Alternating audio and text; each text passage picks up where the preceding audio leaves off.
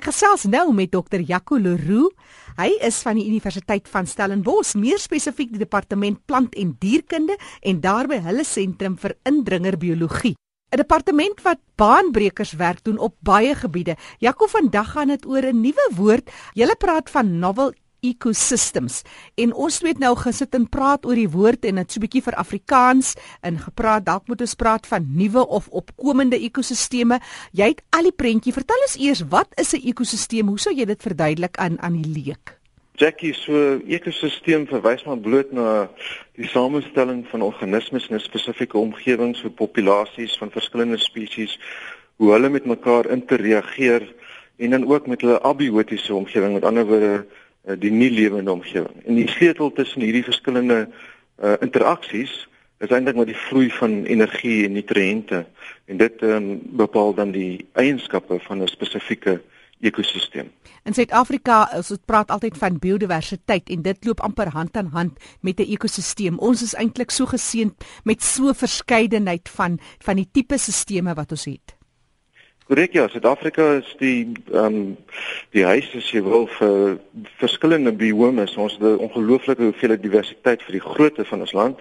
Natuurlik sit ons met die Kaap floristiese omgewing in die fynbos hier onder in die in die Wes-Kaap. Ons het savanne, grasvelde, die Nama Karoo. So jy noem dit al ons het 'n ongelooflike hoeveelheid diversiteit vir die hoeveelheid oppervlakte wat ons het. Maar hierdie diversiteit ehm um, is tans besig om baie vinnig af te neem en te verander.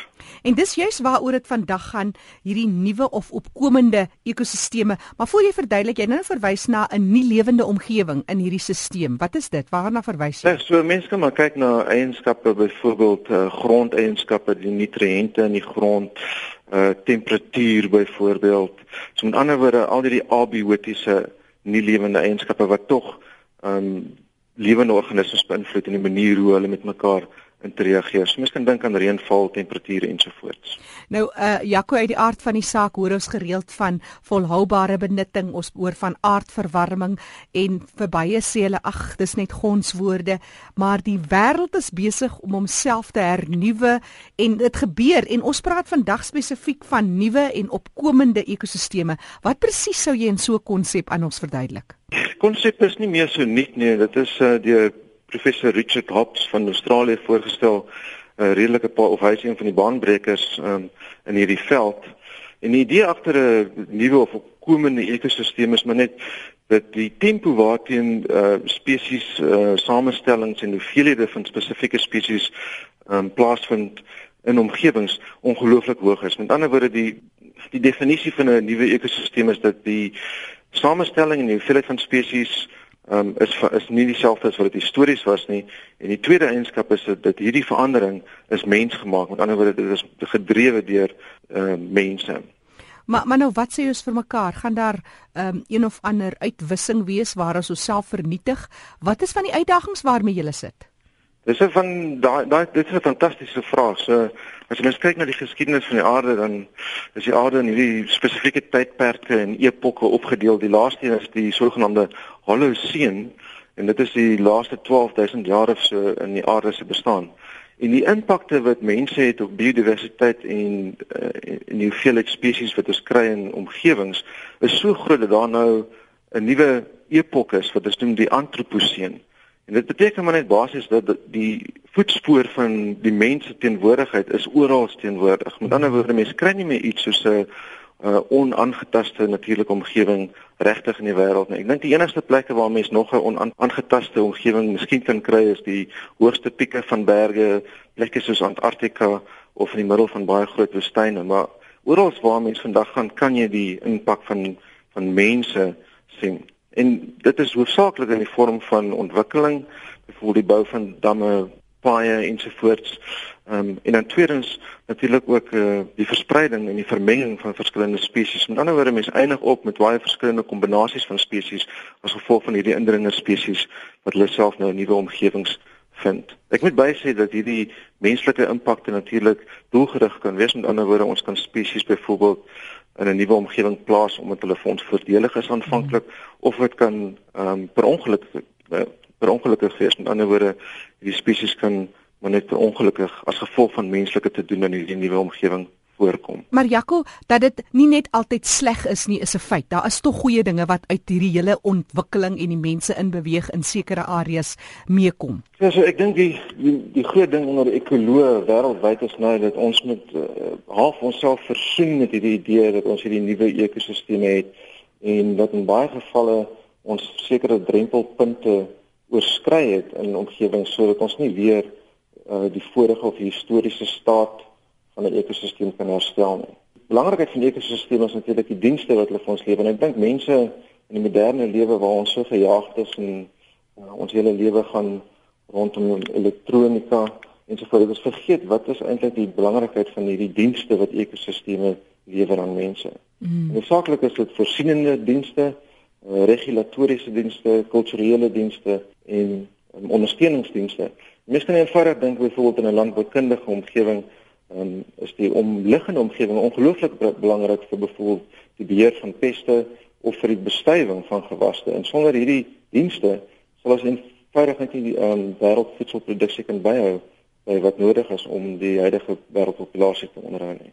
Ons het juis op die 16de Oktober die afgelope week wêreldvoedseldag gehad. Ons het gekyk na voedselsekerheid, die uitdagings rondom dit met so 'n vestiging van 'n nuwe ekosisteem in 'n opkomende ekosisteem. Wat sou jy sê is van die van die moenies en die moets en hoe kyk julle daarna of het jy 'n voorbeeld wat jy bietjie dit vir ons kan afbreek? In meeste gevalle soos ek sê kyk ons na hierdie drempelpunte en ek kan vir jou 'n voorbeeld gee in die Kaapse fynbos byvoorbeeld Ons het groot probleme uh met Australiese wattels of akasia spesies wat ja. hierso nou um baie groot indringers um in baie groot omgewings is uh of oppervlaktes in elk geval. En in baie gevalle bring hierdie uh bome byvoorbeeld 'n nuwe eienskap na hierdie ekosisteem wat voorheen nie daar was nie. In hierdie geval bind hulle stikstof uit die atmosferiese stikstof en verryk hulle die grond met stikstof en die uh, fynbosgrond is inkenmerkend baie laag in nutriënte. So met ander woorde jy verander 'n eienskap fisies um, van hierdie omgewing of hierdie ekosisteem uh, wat dan hierdie ekosisteem meer vatbaar kan maak byvoorbeeld um, vir uh, indringer deur deur ander plantspesies um, of uh, wat ons noem 'n positiewe um, terugvoerreaksie. Met ander woorde mm. die probleem raak net al groter en groter. Aan die ander kant was daar ook uh, baie onlangse navorsing wat getoon het dat daar ander voordele is in hierdie spesies. Wel hang af hoe mense na kyk maar byvoorbeeld hierdie spesies huisves 'n groot hoeveelheid inheemse voëls. Hulle voorsien nou 'n nuwe habitat vir die voëls om te kan benut. Maar wat vir ons baie duidelik is is dat hierdie stelsels aan die verander is. So ek dink oor die algemeen wat ons probeer doen is ons probeer aanvaar dat hierdie stelsel heel moontlik ehm um, vergoed ehm um, verander is en in baie gevalle waar ons nog 'n redelike of 'n relatiewe on ehm um, onaangetaste stelsels probeer is om hierdie impak te vermy deur hierdie spesies uit te hou. Julle is juis by die sentrum vir indringer biologie, so jy kan indringer spesies eintlik op 'n positiewe manier inspann om dan te help met die uitdagings waarmee jy sit in so 'n stelsel. Uh, ek ek sal nie so ver gaan sê positief nie. Ek dink ons by definisie is indringer spesies altyd daai spesies wat 'n definitiewe impak het wat 'n mens kan meet en dit is nie altyd biodiversiteit nie. Mense kan ook dink aan sommige van hierdie ekosisteem dienste byvoorbeeld in Suid-Afrika weet ons het ons baie water verloor ja. as gevolg van die impak van hierdie ehm um, spesies. So net mens kan positiewe aspekte identifiseer, byvoorbeeld die voorbeeld wat ek nou net genoem het oor hmm. inheemse voëls, maar as mense die globale prentjie in ag neem, as mense oorkoepelende prentjie in ag neem, dan dink ek is die impakte altyd negatief dis hoekom ons hulle indringer spesies noem. Jaco nou julle by die sentrum werk ook met baie internasionale navorsers, bioloë en so meer. Wat is dit waar waar steek julle 'n bietjie kers op ten opsigte van hierdie tipe 'n uh, nuwe en opkomende ekosisteme? Met wie vergelyk julle dit wat ons in Suid-Afrika het? Watter lande is is voorlopers op die gebied? Ek dink is eerstens baie belangrik om te besef dat Suid-Afrika een van die baie min lande in die wêreld is waar ons eintlik nog baie ongelooflike hoeveelheid biodiversiteit het wat die moeite werd is om te bewaar. Ek was onlangs in Europa gewees en ek kan vir die luisteraars uh, beloof en die wat daar was sal weet indien mense in 'n vliegtuig uh, iewers enige plek in Europa is en jy kyk by die venster uit sal jy sien dit lyk asof die landskap kaal geskraap is letterlik. Daar is omtrent geen biodiversiteit oor in plekke soos Europa wat ontwikkeld is. Ek was ook onlangs in plekke soos Brasil gewees en in Brasil kan mense ook sien wat die impakte is van indringer spesies. So ek dink eerstens in Suid-Afrika sit ons met die baie unieke omstandigheid waar ons nog steeds uh, relatief baie biodiversiteit het waar waarna ons moet omsien. So daar ons het nie 'n rede om nie te kyk na ons biodiversiteit nie. Ons is een van die voorlopers in die veld van indringer biologie in Suid-Afrika en um, uh, ons is gereeld by internasionale kongresse en goed verteenwoordig en ons werk word erken. 'n Voorbeeld wat ek dalk kan noem is die massiewe um, werk vir water program. Dit is 'n uh, 'n program van wat deur die uh, regering uh, geadministreer word. En die idee is dat hierdie 'n sosiale opliggingsprogram met ander woorde hulle hmm. gee vers, verskaf werk aan werklose mense, maar terselfdertyd is die doel, doelwitte van hierdie program baie duidelik en dis wat ons probeer om indringer spesies te beheer uh, en terselfdertyd na ons natuurlike hulpbronne um, om te sien. En saam met dit kom ook die werk vir vlei lande en die rehabilitasie wat gedoen word in ver afgeleë opvanggebiede. Korrek, ja, en hierdie program het begin as werk vir water en hulle het nou werk vir vlei lande soos wat jy genoem het, werk vir vuur ensovoorts. Met ander woorde, hierdie program het heeltemal ontplof in 'n in 'n baie groter oorkoepelende program wat ek dink tot 'n mate wys die erns wat ons het in Suid-Afrika om ons natuurlike hulpbronne en biodiversiteit te beskerm. En ek dink dit stuur 'n baie positiewe internasionale boodskap uit wat definitief aan um, die mense opgetel word in oorsee. Dis dokter Jaco Leroux wat vandag gesels met ons oor novel ecosystems. Ons het dit sommer nou so vry vertaal. Ons praat van nuwe of opkomende ekosisteme. Hy is van die Sentrum vir Indringerbiologie. Dis die departement plant en dierkunde by die Universiteit van Stellenbosch. Jaco vir mense wat meer wil lees oor hierdie innoverende werk wat julle doen, wonderlike navorsing en sommer net vir gewis van wat aangaan daar by julle, gee vir ons julle webtuiste.